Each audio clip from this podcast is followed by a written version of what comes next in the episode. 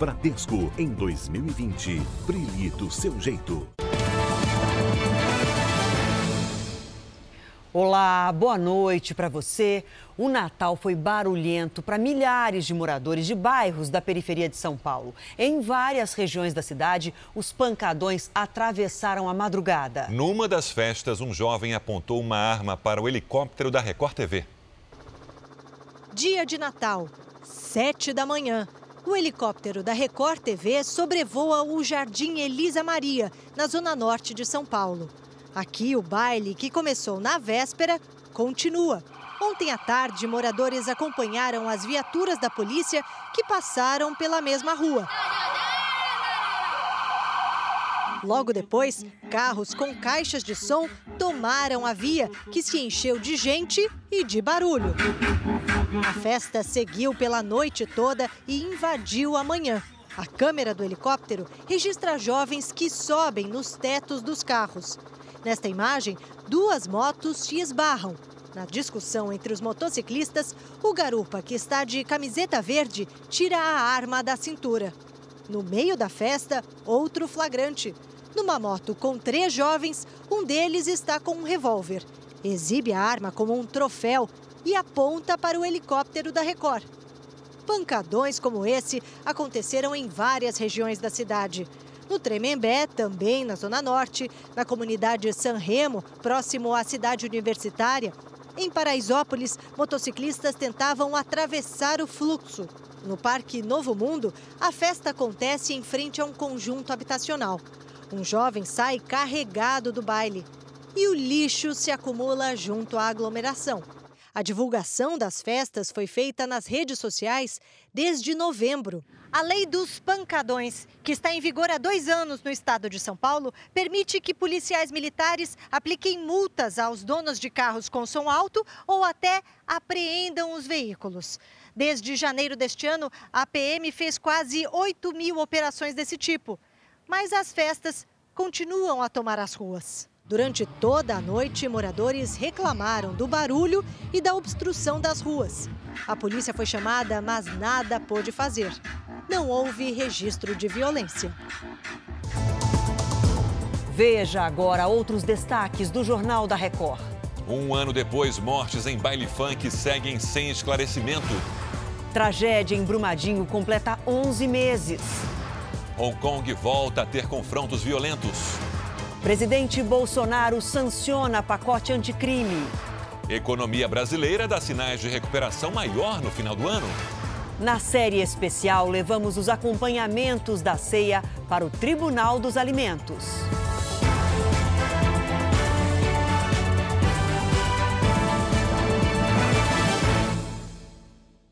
Oferecimento Bradesco, em 2020, brilhe do seu jeito.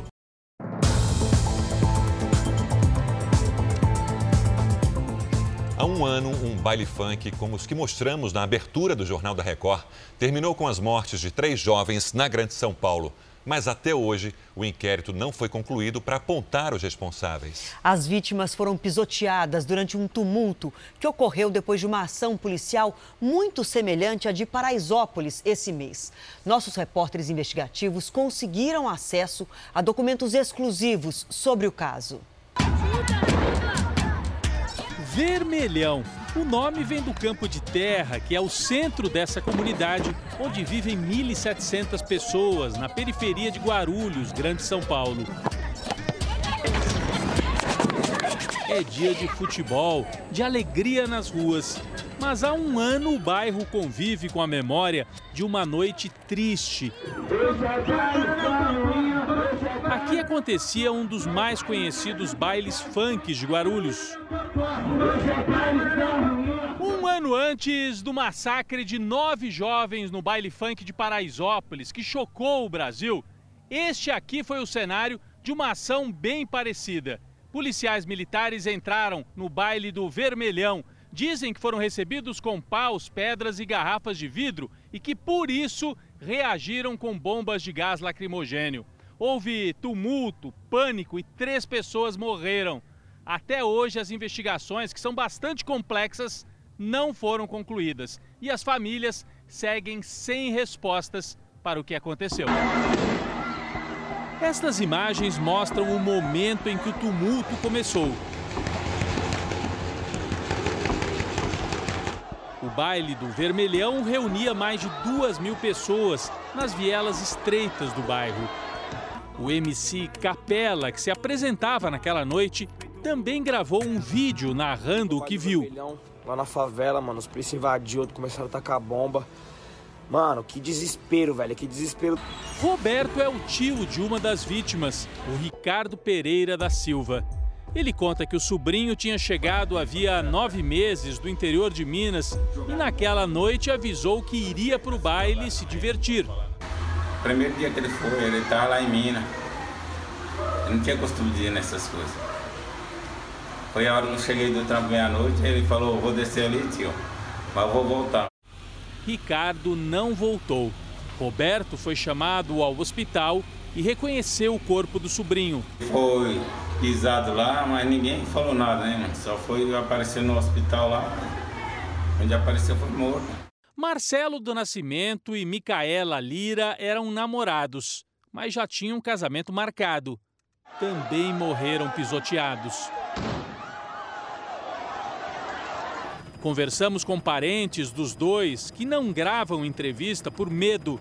Eles contaram que Micaela estava com a sobrinha de 14 anos e a protegeu com o corpo no tumulto. A investigação corre nesta delegacia de Guarulhos. O inquérito traz uma contradição. A versão inicial no boletim de ocorrência é de que os PMs chegaram ao local com a intenção de dispersar a multidão, porque havia muitas reclamações de moradores. Mas o tenente que comandava a patrulha deu outra versão no depoimento prestado 2 semanas depois. Disse que os policiais perseguiam 2 motocicletas suspeitas quando se depararam com a rua fechada pela multidão. Ele afirma que não sabia da existência do baile. Nossa equipe procurou a delegacia agora em dezembro para saber por que a investigação não foi concluída 1 ano após as mortes. Por coincidência, logo após o nosso contato, a justiça decretou sigilo no caso. Mesmo assim, descobrimos que os policiais que estavam na ocorrência eram deste batalhão aqui. Eles continuam exercendo as mesmas funções na rua. A investigação segue outro rumo. Tanto a Polícia Civil quanto o Ministério Público em Guarulhos apuram a responsabilidade dos organizadores do baile por promover a festa sem condições de segurança. Os documentos mostram que o funkeiro MC Capela e os fornecedores de equipamentos para o evento foram investigados. Pessoas apontadas como organizadoras tiveram os sigilos telefônicos quebrados. Por outro lado, nem todos os policiais militares envolvidos na ação foram ouvidos. Parentes das vítimas e moradores da comunidade temem que o caso caia no esquecimento. O Ministério Público de Guarulhos está em recesso e não respondeu aos nossos e-mails. A Secretaria de Segurança Pública do Estado informou que a investigação ouviu vítimas, testemunhas e policiais militares. Disse ainda que até o momento não foram identificadas provas de abusos praticados pelos PMs envolvidos na ocorrência. Já o inquérito policial militar que está em sigilo foi concluído pelo comando da corporação e encaminhado para a Justiça Militar. Parentes e amigos das vítimas de Brumadinho fizeram hoje uma homenagem aos mortos da tragédia que completou 11 meses neste Natal. Uma lenta caminhada para lembrar a pressa por justiça. Com faixas e cartazes de protesto, parentes e amigos das vítimas da tragédia fizeram homenagens aos mortos e andaram até a entrada de Brumadinho. No monumento às vítimas, deixaram fotos de cada uma delas. 257 corpos foram identificados e 13 ainda seguem desaparecidos. Então a vida mudou muito lá para cá. Não é aquela vida que a gente vivia mais, sabe? Descontrolou mesmo. O crime completa 11 meses hoje, no dia de Natal, entre as famílias e os 85 bombeiros que não interromperam as buscas, não houve comemoração. Na casa do Vanderlei, o irmão e o primo estão entre os mortos. Muitas famílias estão comemorando o Natal E a gente está aqui, né, clamando por justiça e fazendo homenagem aos nossos entes queridos, né, que perdemos aqui. O lamaçal soterrou também a alegria de Córrego do Feijão, o povoado mais próximo da barragem que se rompeu.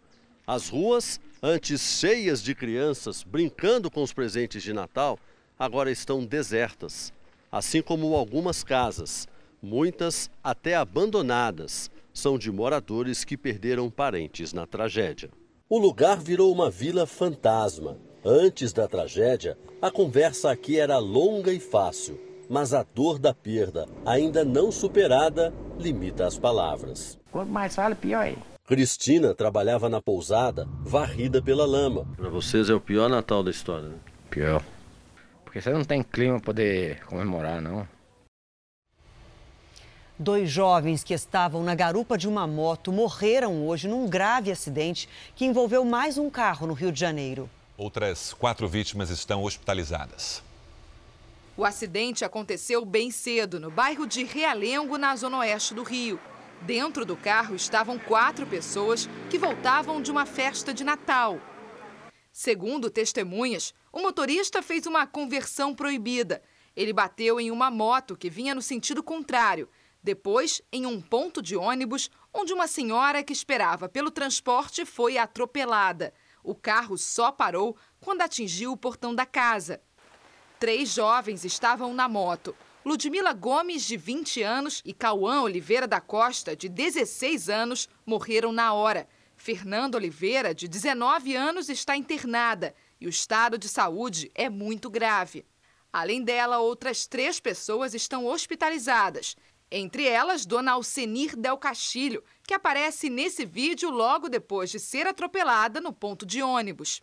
A polícia já sabe que o motorista não tem carteira de habilitação. Ele foi levado para o hospital e já recebeu alta. O homem, de 34 anos, foi intimado para prestar depoimento nos próximos dias. Um inquérito vai investigar as causas do acidente, que foi registrado como homicídio culposo, quando não há intenção de matar, e lesão corporal.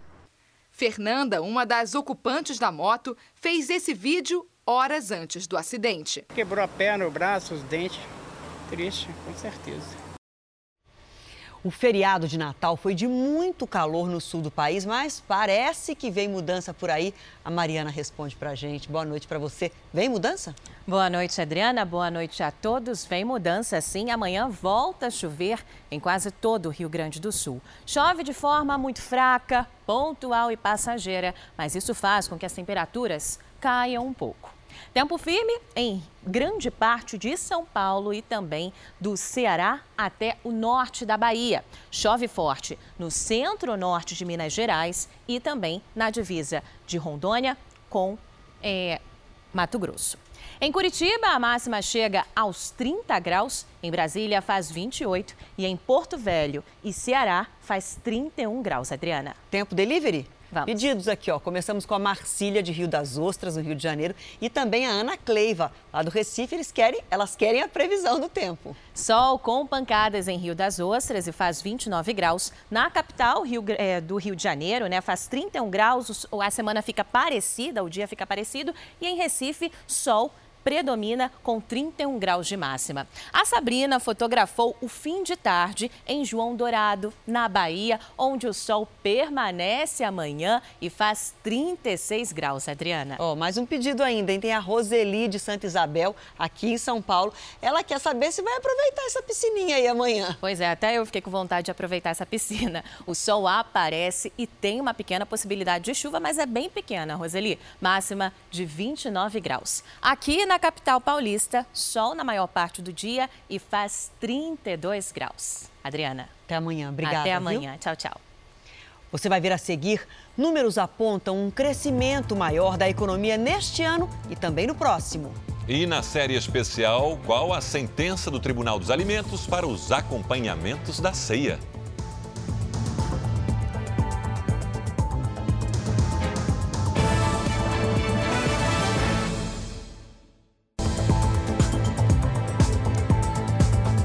O presidente Jair Bolsonaro sancionou com alguns vetos o pacote anticrime aprovado pelo Congresso.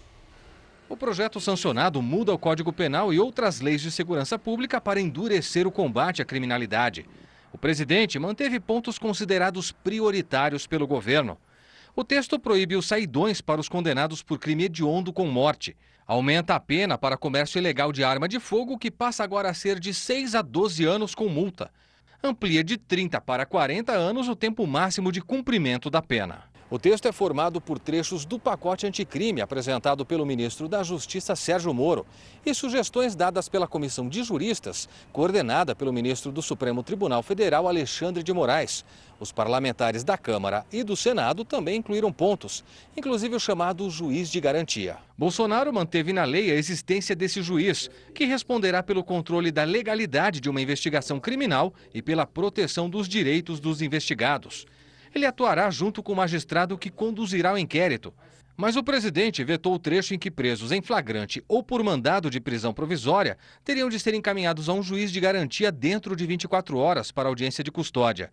O texto também vedava o uso de videoconferência nesses casos. O ministro Moro era contra esse trecho. Em nota, ele afirmou que não foi esclarecido como o instituto vai funcionar nas comarcas com apenas um juiz, 40% do total, e também se valeria para processos pendentes e para os tribunais superiores, além de outros problemas.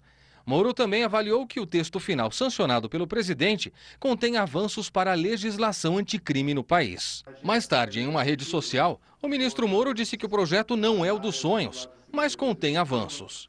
Bolsonaro apresentou 25 vetos que, segundo o Palácio do Planalto, foram aplicados para atender ao interesse público ou evitar inconstitucionalidades. Entre os pontos retirados estão o aumento da pena de homicídio com arma de uso restrito, o aumento da pena para crimes cometidos pela internet, como calúnia e difamação, e a limitação para a gravação de conversas ou uso de escutas. A nova lei entra em vigor em 30 dias, mas o Congresso ainda vai analisar os vetos do presidente. Aumenta a expectativa de um crescimento maior da economia brasileira agora no final do ano e também em 2020. O ambiente econômico e algumas medidas do governo são apontados como motivos da recuperação. As festas de fim de ano aqueceram comércio e serviços, puxando outros setores da economia. Mas desta vez, novos fatores promoveram a melhora, como a liberação do dinheiro do FGTS. Até meados de dezembro, mais de 50 milhões de trabalhadores sacaram cerca de 22 bilhões de reais do fundo, segundo a Caixa Econômica Federal. E a injeção de recursos vai continuar até 31 de março de 2020, mantendo o impulso ao consumo das famílias. Foi este o ingrediente-chave da melhora da atividade econômica neste final de ano, como aponta o Instituto de Pesquisa Econômica Aplicada. Pelos cálculos do IPEA, comparado ao mesmo período de 2018, nos últimos 3 meses de 2019, o consumo das famílias deverá ter um forte avanço, 2,4%. Os investimentos tendem a ficar quase 5% à frente. O IPEA também melhorou a projeção para o PIB deste ano, de 0,8% para 1,1%, por causa do desempenho da economia no quarto trimestre. O mercado mantém um olhar otimista para os principais indicadores macroeconômicos em 2020. A expectativa foi medida pelo Banco Central e mostra confiança num cenário econômico estável e que a aposta é de crescimento de 2% do PIB no ano que vem. É o que apontam as principais agências internacionais de risco. A Moody's e a Standard & Poor's prevêem crescimento de 2% no ano que vem. Já a Fitch faz uma aposta ainda maior, 2,2%.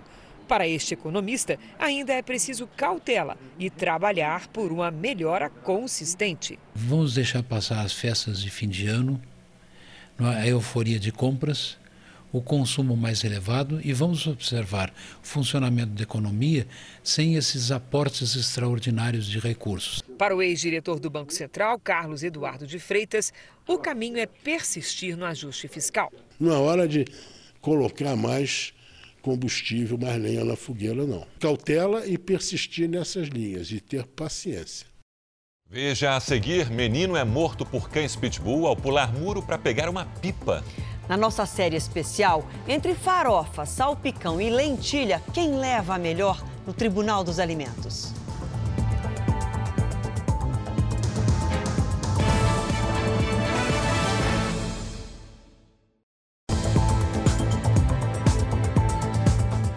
Em São Paulo, uma criança morreu depois de ter sido atacada por pelo menos 6 cães da raça Pitbull.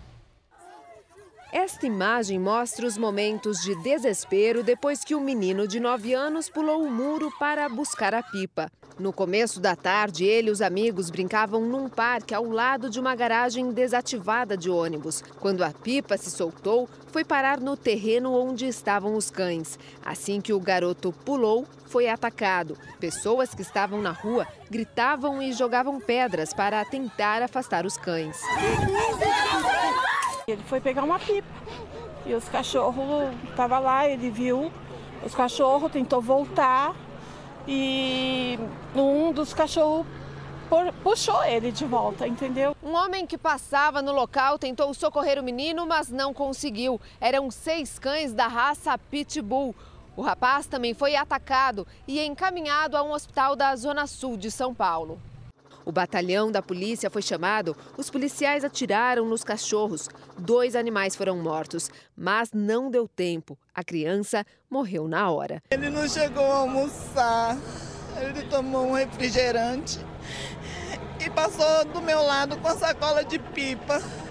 Ele só falou que estava feliz, que ele ia viajar. Ele ia para o Rio de Janeiro com a minha mãe. Foi as últimas coisas que eu falei com ele. Foram enterradas hoje as vítimas do deslizamento de terra que deixou 7 mortos no Recife. As causas do acidente ainda são apuradas. Durante os enterros, parentes cobraram agilidade das autoridades na investigação. Eu sei que dinheiro, tudo não vai voltar à pessoa da minha mãe viva. Mas eu quero que tenha respeito. A gente quer resposta. A terra cedeu sobre 2 casas por volta das 2h30 da manhã do dia 24, enquanto as vítimas dormiam. Visitas e familiares estavam reunidos para as festas de fim de ano. Emmanuel Henrique de França, a mulher dele Érica e o filho do casal Eric foram enterrados hoje pela manhã. Tragédia se fosse chuva, o deslocasse por causa da chuva, não foi chuva. Parentes também se despediram de Lucimar Alves da Silva, de 50 anos, e a neta, Daphne Alves, de 9 anos, em Recife. Jean foi até onde a mãe e a filha estavam. Nos escombros, ele encontrou a certidão de nascimento da menina. Minha fortaleza era meu chão, era meu tudo. Ela. No desastre, morreram 2 amigas da família, Cláudia Bezerra e Lia de Oliveira, que era do Maranhão. Os 3 feridos que sobreviveram ao deslizamento de terra já tiveram alta do hospital. Técnicos analisaram a área do acidente e um laudo deve ser emitido em 15 dias. Como não chovia no Recife na hora do desmoronamento, a principal hipótese é de que havia um vazamento de água. Hoje à tarde, 5 imóveis foram interditados pela Defesa Civil porque há risco de novos desmoronamentos. As famílias foram levadas para casas de parentes. Uma superpopulação de águas-vivas se alastra pelo litoral da região sul. Em 4 dias, já houve 1.400 casos de queimaduras em praias gaúchas, 35% a mais do que no mesmo período do ano passado. Heloísa se divertia no mar quando sentiu uma forte ardência no peito. Doeu muito, ardeu, parece que está tirando meu couro fora. Nos últimos 4 dias, cerca de 1.400 pessoas sofreram queimaduras de águas-vivas em praias gaúchas. A situação é parecida com a da última temporada.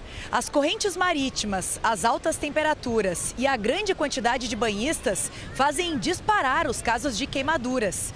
De dezembro do ano passado a março deste ano, houve mais de 110.000 registros desse tipo no litoral norte do Rio Grande do Sul. Bandeiras roxas alertam os banhistas nos locais de maior incidência. E se for preciso, os guarda-vidas estão preparados para ajudar. Nós acabamos esse ano adquirindo vinagre, e já distribuindo, antecipadamente para os nossos guarda-vidas poderem fazer essa solução, 50% de água doce e 50% de vinagre. Não vai passar imediatamente, só que ela vai favorecer que a dor, ou aquela lesão ali, vá diminuindo em torno de 20 a 40 minutos. A superpopulação de águas-vivas também é observada em outras praias da região sul, como no litoral de Santa Catarina. fazendo uma remada de stand-up aqui, presenciando a maior quantidade de água-vivas que eu já vi na minha vida. Olhem só, encostou uma corrente por fora do farol aqui e são milhares. Manifestantes pela democracia e policiais voltaram a entrar em confronto nas ruas de Hong Kong. Ao menos 25 pessoas ficaram feridas. Os manifestantes invadiram um shopping enquanto turistas e consumidores faziam compras. A polícia usou a força para tentar conter o protesto. Esse jovem se jogou do segundo andar para escapar da prisão. Nas ruas, a véspera de Natal já havia sido marcada pela violência. As autoridades usaram gás lacrimogênio e spray de pimenta contra a multidão, que fez barricadas. Um movimento que pede mais independência em relação à China continental já dura mais de 6 meses. A chefe do executivo acusou os ativistas pró-democracia de arruinarem o Natal de Hong Kong. O território abriga uma grande comunidade cristã e a data é tradicionalmente agitada, com lojas, bares e restaurantes abertos. Este ano, o clima foi diferente e os manifestantes já prometeram mais protestos para o ano novo. O primeiro-ministro de Israel, Benjamin Netanyahu, precisou ser retirado às pressas de um comício próximo à faixa de Gaza. A medida foi tomada após um alerta indicar o lançamento de um míssil contra o território israelense.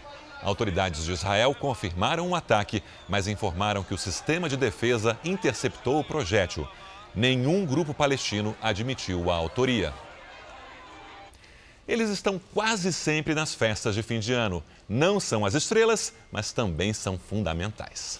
É a indispensável farofa e também o salpicão e a lentilha estão no Tribunal dos Alimentos.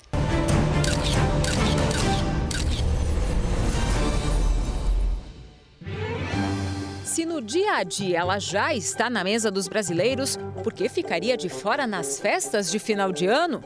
Pois a farofa também quer marcar presença na ceia de todo mundo. Só que não quer estar sozinha. Defende a liberdade de todo o grupo que costuma estar com ela nas comemorações especiais. O salpicão de frango e a lentilha. Os três entraram no Tribunal dos Alimentos para serem julgados e a decisão está prestes a sair. Douradinha e crocante. Com esse perfil, fica praticamente impossível dizer não.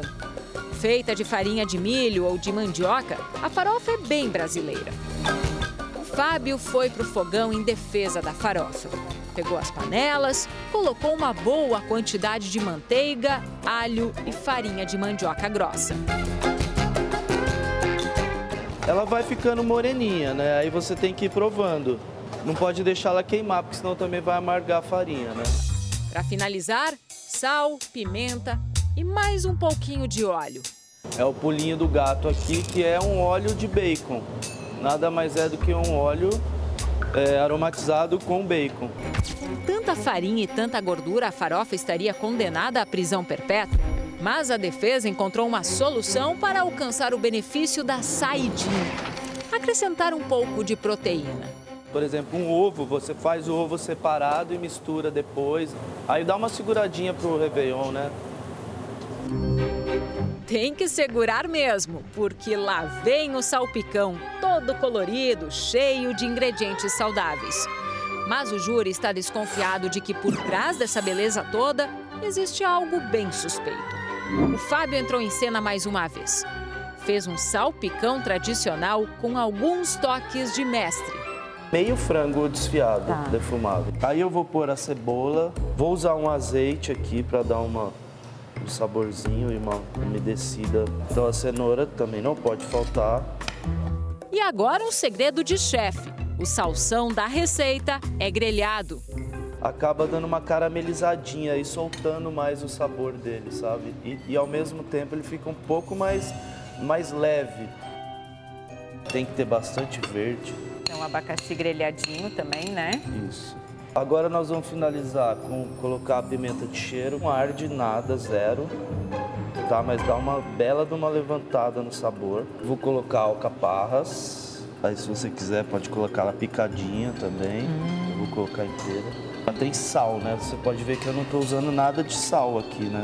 Aí a azeitona, por último. Por que eu tô pondo ela por último? Porque se eu colocar no começo, ela começa a soltar a cor dela e isso vai ficar roxo.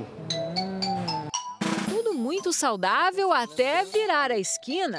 As nossas câmeras detectaram um movimento estranho. Era a maionese se infiltrando no prato. O frango, sim, é proteína, mas quando a gente pensa no prato salpicão de frango, a gente tem a maionese aí, né? Algumas preparações sugerem maionese caseira, que é onde você consegue tirar, de repente, alguns conservantes e aditivos, mas você ainda incide no excesso de óleo. Para ser considerado salpicão, tem que ter maionese. É o tipo de gordura que os nutricionistas dizem ser menos prejudicial à saúde. O problema, de novo, é a quantidade.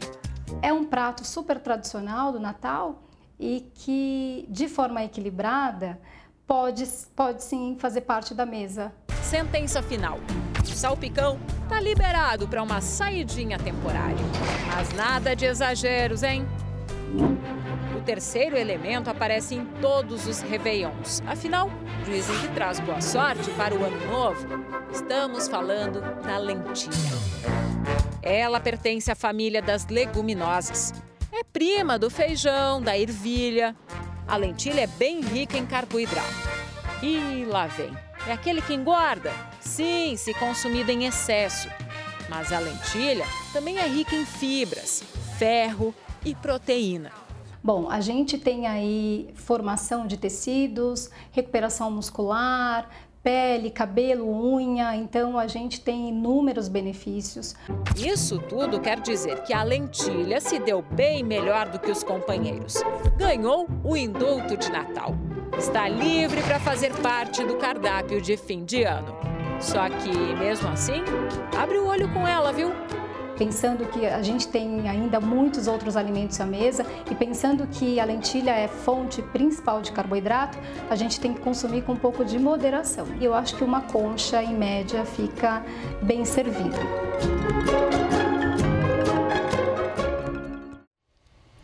O Jornal da Record termina aqui. A edição de hoje na íntegra e também a nossa versão em podcast estão no Play Plus e em todas as nossas plataformas digitais. E à 00h30 tem mais Jornal da Record.